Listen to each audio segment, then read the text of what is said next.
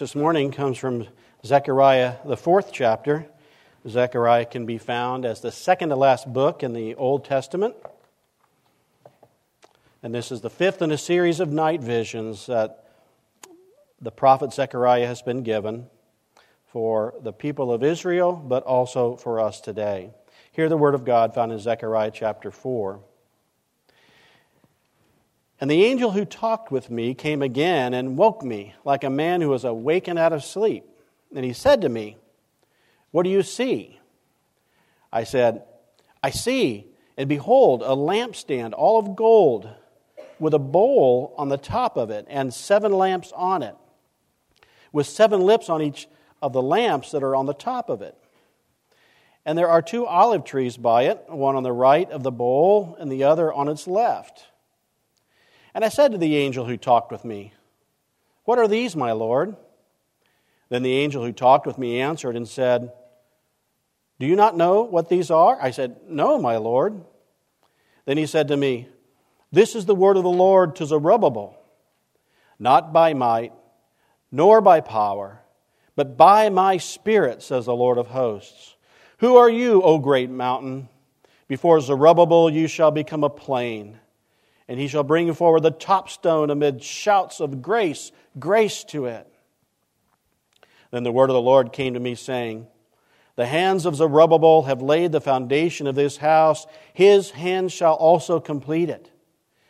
Then you will know that the Lord of hosts has sent me to you. For whoever has despised the day of small things shall rejoice, and shall see the plumb line in the hand of Zerubbabel. These seven are the eyes of the Lord, which range through the whole earth. Then I said to him, What are these two olive trees on the right and the left of the lampstand? And a second time I answered and said to him, What are these two branches of the olive trees which are beside the two golden pipes, from which the golden oil is poured out? He said to me, Do you not know what these are? I said, No, my Lord. Then he said, these are the two anointed ones who stand by the Lord of the whole earth. This ends the reading of God's holy word. Let's pray and ask his help that we might believe and apply this word to our lives. O Lord, as we come before your word, help us to be like Samuel who said, I am here, Lord. Your servant listens. Help us to listen to this word. May your Spirit make our ears open our eyes perceptive, quicken our hearts to have confidence in this word, and make our hands and feet ready to obey. And we pray in the name of our Savior Christ. Amen. Please be seated. You may not recognize the name John Chapman, but you'll recognize the nickname that he went by. His nickname was Johnny Appleseed. He was born just two years before the American Revolution, and he became legendary for selecting seeds, cultivating them, planting seedlings, and then creating nurseries through what at the time was the Great Northwest, Pennsylvania and Ohio. Uh, you may not know he was motivated by a missionary zeal. He was part of a uh, small tradition that had its theological problems, but uh, uh, uh, in spite of those, he was known for his generosity. He rarely dealt in cash and preferred to barter, and he would save the best things to give to those who needed them more than he. And even the Native Americans respected his intimacy with nature and treated him as a friend. His life was one that was meant to ensure people against hunger by spreading food throughout the territory. And it's a wonderful story for school children. A tree planter who sowed more good than apple trees, even. And one man with apparently little means who became a story for the ages, really. Uh, if there was a day of small things, Johnny Appleseed would be an example of it. But did you realize this that God is in the tree planting business? He doesn't plant apple trees, at least not in this respect, but he plants trees of light. For uh, we read a story this morning, a vision of a menorah, which is, in effect, a tree. And this tree represents the people of God. And this vision will reveal to us that the people of God, as a tree of light, have a mission. They have a mission to shine the light of God Himself into the world. As one Old Testament writer put it, this vision tells us of the menorah mission of the people of God. It tells the story of what God's temple, when He reestablishes it among His people and comes to dwell with them again, what His purpose is for the people of God, which is to shine His light into the world. God's people have a menorah mission. And that menorah mission must come from the Spirit inspired prophetic word that God gives His people. We want to observe the different aspects of this menorah mission so that we might be a light for the nations, the light of God. And the first thing we can observe from this vision is the mission itself. The mission is to reflect divine glory, to reflect God's glory. This menorah is a tree of life, it is the people of God. Now, where do, you, where do I get that, you might be wondering, because isn't a menorah a lamp? Yes, but you realize, you know, this menorah goes back to the menorah, the lampstand that Moses constructed for the tabernacle. This is not the same menorah, it's different in dramatic ways. But even the original menorah that Moses made had leaves engraved upon it, and it uh, was designed in the fashion of a tree. So it's more than just a lamp, it is a tree. It is a tree that sheds light. But as I said, this, this, this tree, this lampstand, is beyond Moses' lampstand. The original menorah had seven lights on it, and it was fed by olive oil and the priests every day would have to trim the wicks and pour more oil in the lamp. I remember my mother telling me stories of having to take care of the coal oil lamps in her home as she grew up. A burdensome task. This lamp is different. This lamp is, uh, is uh, wired to the grid, as they say. It has a, it has a self supplied supply of oil, which comes from olive trees that are funneled into this lamp. But more than that, it doesn't just have seven lights on it. It has seven branches, but on each of those branches are seven lights. This is a tree of seven times seven, let's see, 49 lights. And if you know anything about the words, the, the symbolic meaning of the, of, of the number seven in Scripture, you know the number of perfection. This is a tree that surpasses even Moses' light tree. And it is a light that will perfectly shine God's light into the world. And we can look at different possibilities for what this lampstand might represent. It's not Zerubbabel, the king, the, the descendant of David, because he's mentioned separately. It's not the anointed ones who supply the light. And by process of elimination, we can arrive at the possibility that the light is the people of God. But you realize throughout Scripture, God's people are referred to as a light. In Isaiah chapter 42, verse 6, we might uh, remember this familiar expression.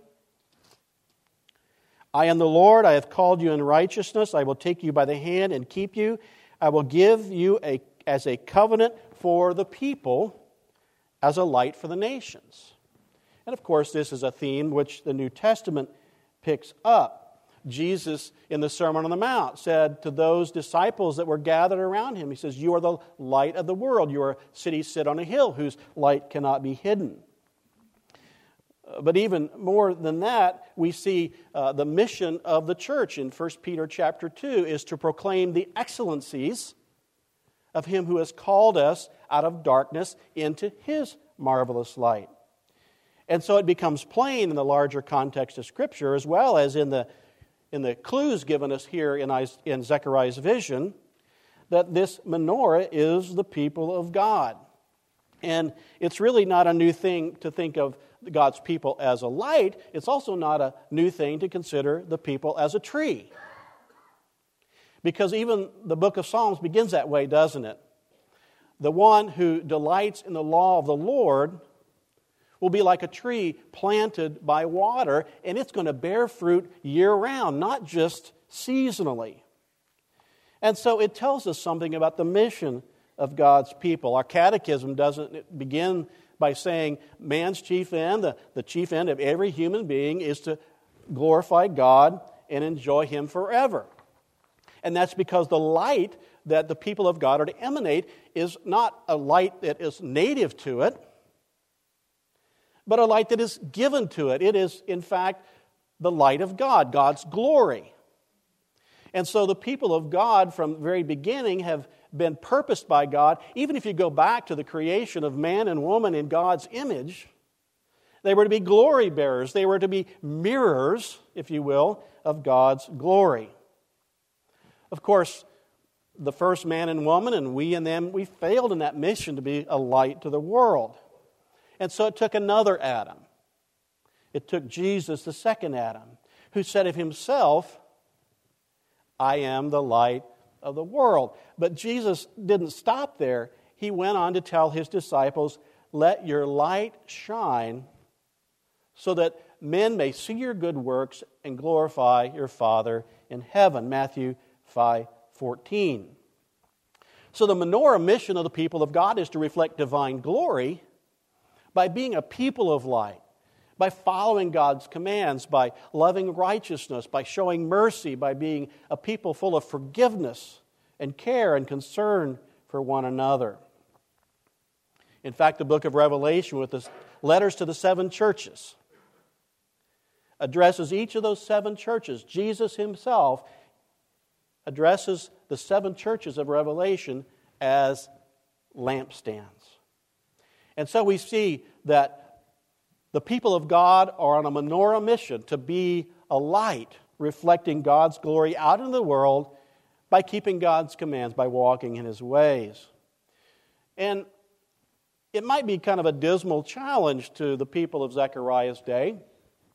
The little remnant that had come back from captivity, hostile neighbors all around, great empires surrounding them at a distance, wondering when God would return and how he would return. And we've been seeing that in Zechariah's visions. That's what the visions are all about. God will come and dwell among his people again. The last time I was with you, we saw how God took away the shame of the chief priest so that his presence could now abide with his people once again. We see God's people aren't simply called to go to church now that sin has been dealt with but they are to shine in the world. And so, even as we look around us, we see, you know, a small church on a highway at some distance from the beach of Vero Beach, and you might wonder at times, it's a dark world, and how can we shine the light? The next thing I want us to see is the encouragement for us. Because the menorah mission of God's people must not be daunted either by small beginnings or great mountains. When God calls forth Zerubbabel, that is the descendant of David, and says that Zerubbabel is going to finish the temple because that is what the angel is saying. Verse 10 tells us whoever has despised the day of small things has, will rejoice. That even though it's a shabby, a motley crew that's come back from exile. Don't worry about it. God is building his temple. God is making his people into his light. So small beginnings should not discourage us. And even when it seems the church is weak and, and, and Christians aren't always reflecting well the glory of God, we just have to be patient and let God's light shine. We should not despise the day of small things, but when we see that light unveiled, that light revealed, we're going to rejoice. Uh, I don't know if you have uh, seen church names that made you curious. I was uh, reflecting uh, this morning on some, some of the long church names I've seen. You know, things like Church of God in Holiness, For the Nations Apostolic, Bread of Life, or, you know, something like that. I don't know how you get a website address out of that. Near where my wife teaches, there's a very small church building. It's somewhat dilapidated. It's been sold, bought and sold a few times. And a little church moved in there and they, and they changed the name and they called it World Outreach Center. Victory World Outreach Center. The first time I drove by, I thought, that's ambitious. But then, as I reflect upon what God says here about the day of small things, I said, no, those perhaps are people who better understand than I what God is doing through his people. That we should have world ambitions, not to control and prosper and, and accumulate and, and, and, uh, and do things for ourselves, but rather we should have ambitions about what God will do as he shines his light through us.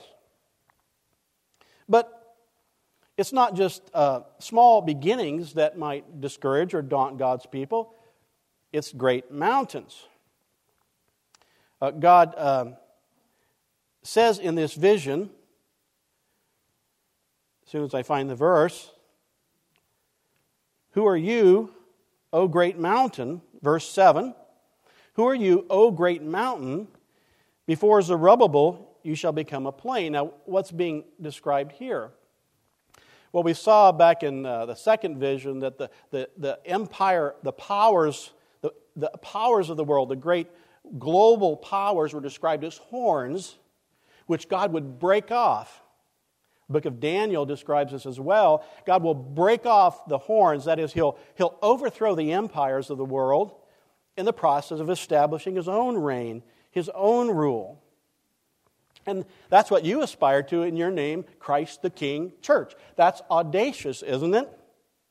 When there are kings throughout the nations who are more powerful, seemingly, who are more daunting, who are more threatening, but what does the prophet, again, that prophet Isaiah, say about that? He says, The nations are a drop in the bucket. I plant and I pluck up kings and empires. You see, before the world powers, it might seem audacious to claim to be the light of the world. But when the light which enlightens every man came into the world, not only did he suffer and die for sin, but he rose such that Paul says in Colossians 1 that he put to shame every dominion. Jesus said before he went to the cross, Now will the ruler of this world be cast down. Jesus destroyed death, Hebrews chapter 2 tells us.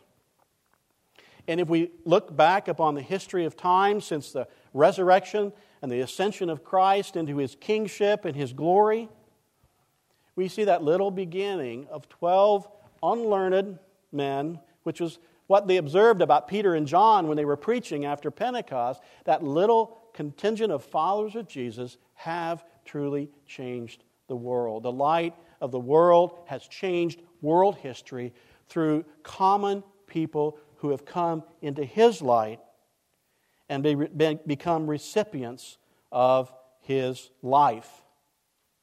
So we mustn't be thrown off as a church by the powers of the world.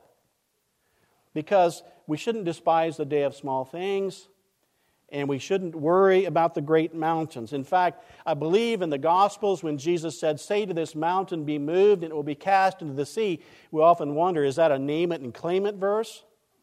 I believe they're speaking specifically of Zechariah's statement here that the mountains of great world powers or will be as nothing before the faith of God's people following Jesus Christ.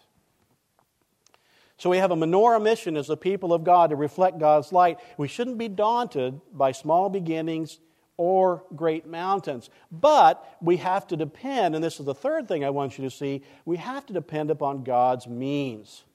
And there are two means by which he's doing that according to these verses. The first one is Zerubbabel, Zerubbabel the builder. Zerubbabel was a descendant of David. He came back from exile uh, with those who returned. Ezra mentions Zerubbabel. He's mentioned in uh, Haggai as well, the, the book which completes the story of the building, the rebuilding of God's temple. And in keeping with the way God had done things in the past, when it's time for a temple to be built, it's not priest work, it's king work. David wanted to build a house for God, but God promised he would build David a house. And through David's son Solomon, the temple, the first temple, was built. It's kings who build temples. And this would be a restoration of the kingship of David because Zerubbabel was a descendant of David. In fact, in Matthew chapter 1, Matthew traces Jesus' genealogy through Zerubbabel because he is the one who said in John chapter 2, standing in front of Herod's Rococo temple, and Rococo, as I understand it, is kind of a word for overly artful, overly designed. Jesus stood in front of Herod's great temple and said, Tear down this temple, and I will raise it in three days. And they were confused. They said it took Herod 40 years to build this temple. Herod was really adding on and building on to the temple that was rebuilt in the story of Ezra and Haggai.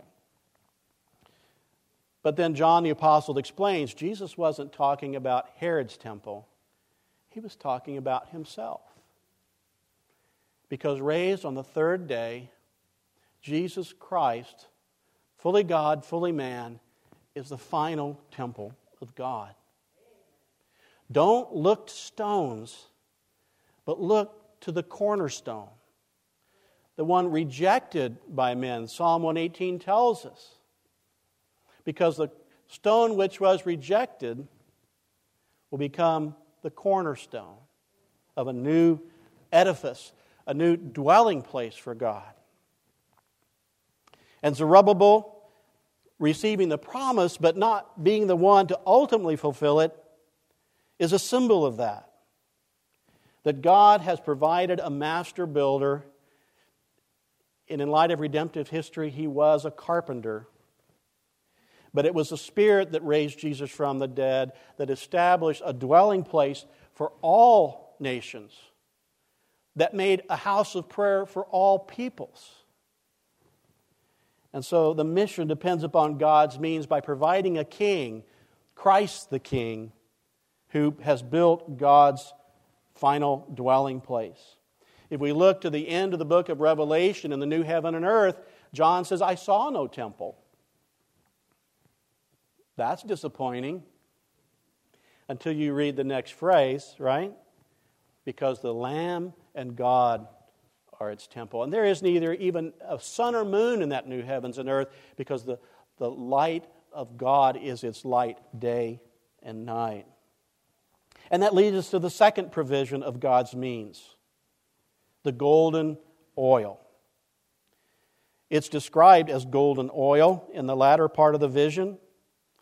It's a, it's a bizarre it's a bizarre vision. If you start trying to draw it or paint it, I, I challenge some of you artistic ones to maybe try to do that, and many have. You've got the lampstand with its 49 lights, and then you have these olive trees standing on both sides and they have branches that feed into the bowl, which is the gas tank, if you will, of this light. And this oil, of course, represents the Spirit of God. That the Spirit of God would enable, would supply the power for this light to shine. And so, perhaps the most well known verse of this passage not by might, not by power, but by my Spirit, says the Lord. And when Jesus was raised from the dead, he sent his Spirit upon his church so that the apostles were able to testify boldly to what God had done in Christ.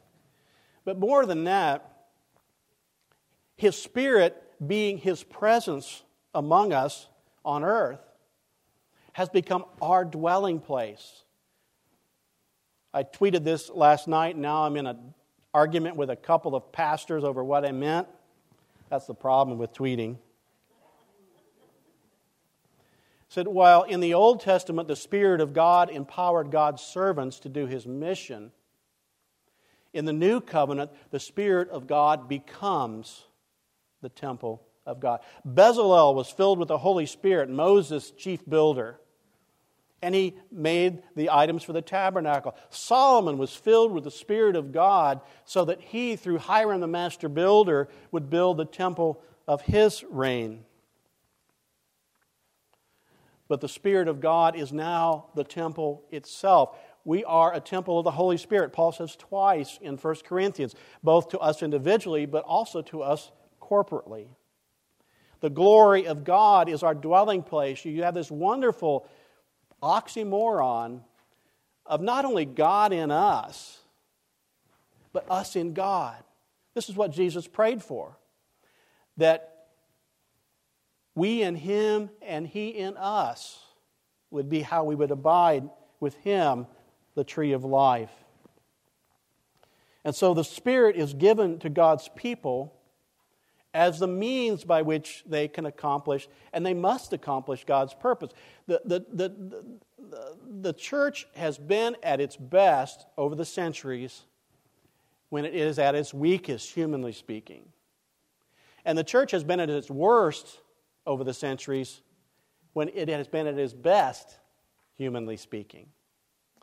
Because to be at our best, humanly speaking, means it reduces our dependence on God. It turns our eyes and our hearts away from the things of God toward the things of this earth. Near where I grew up, as I would fly into St. Louis over the last few years and drive to see my family about an hour and a half southeast, I noticed an enormous construction project off in the distance. And the only tall things in that part of the country are barns and silos. But this thing towered over uh, the prairie land where it was located. Eventually, I drove by there to see what was going on. It's the Prairie State Power Plant. And right underneath the Prairie State Power Plant is the Prairie State Coal Mine. Ah, there's an idea. They build a power plant right on top of a coal mine. Not great planning in terms of clean air and so forth, but you get the idea that God has planted his menorah people in a living, vital relationship with the Spirit of God so that as it looks to the Spirit rather than to might and power, it will accomplish its menorah mission. So, the people of God have a menorah mission to reflect the glory of God to the world. We shouldn't be daunted by small things that uh, are true of us or of great big things out there in the world as long as we carry out our menorah mission depending upon God's means. But the last thing I'd like us to see from this vision is that the mission must be guided by the prophets. The mission must be guided by the prophets. Now, where is that coming from? Well, there are these two olive trees, as we saw already, which have the golden pipes which feed the lamp, the menorah. And who are these olive trees? Uh, if you're paying close attention to details, you might first think, well, Joshua the high priest was in the last chapter. Zerubbabel, the, the Davidic king, is now in this vision. Maybe it's the two anointed ones uh, the high priest and the king. But as we've observed, Zerubbabel has been mentioned separately from the olive trees.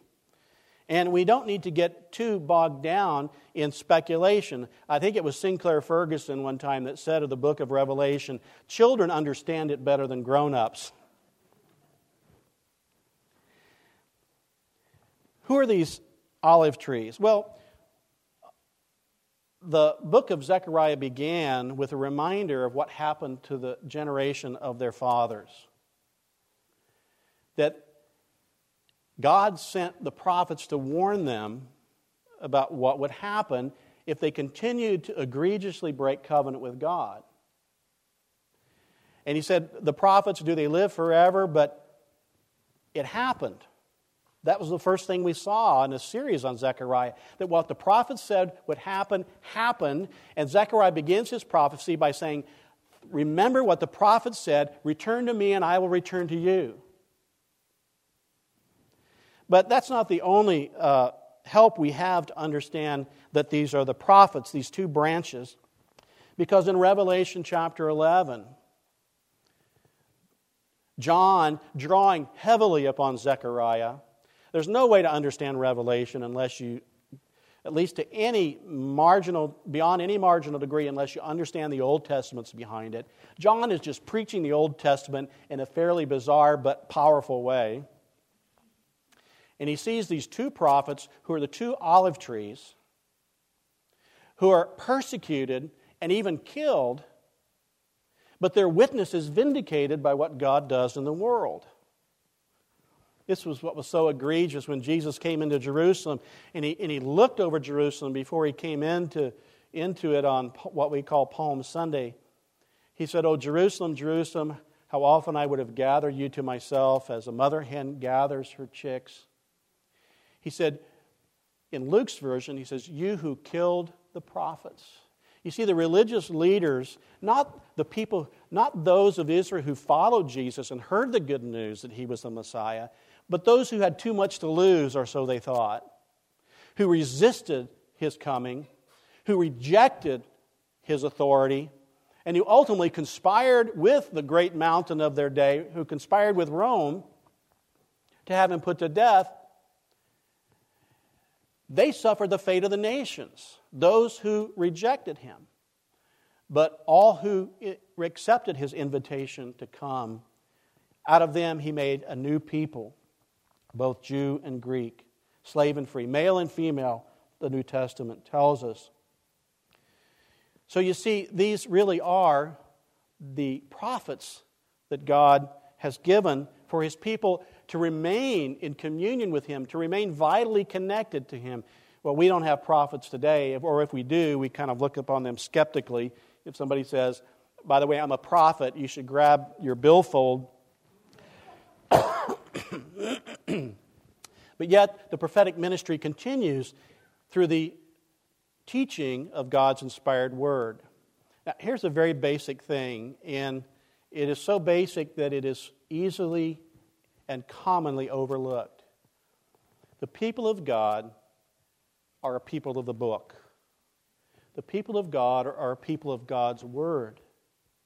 We know nothing of God except what He has revealed to us by His Word and Spirit.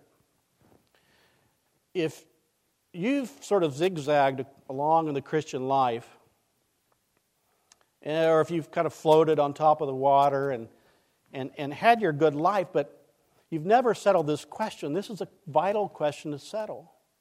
Will you be a person of the Word of God?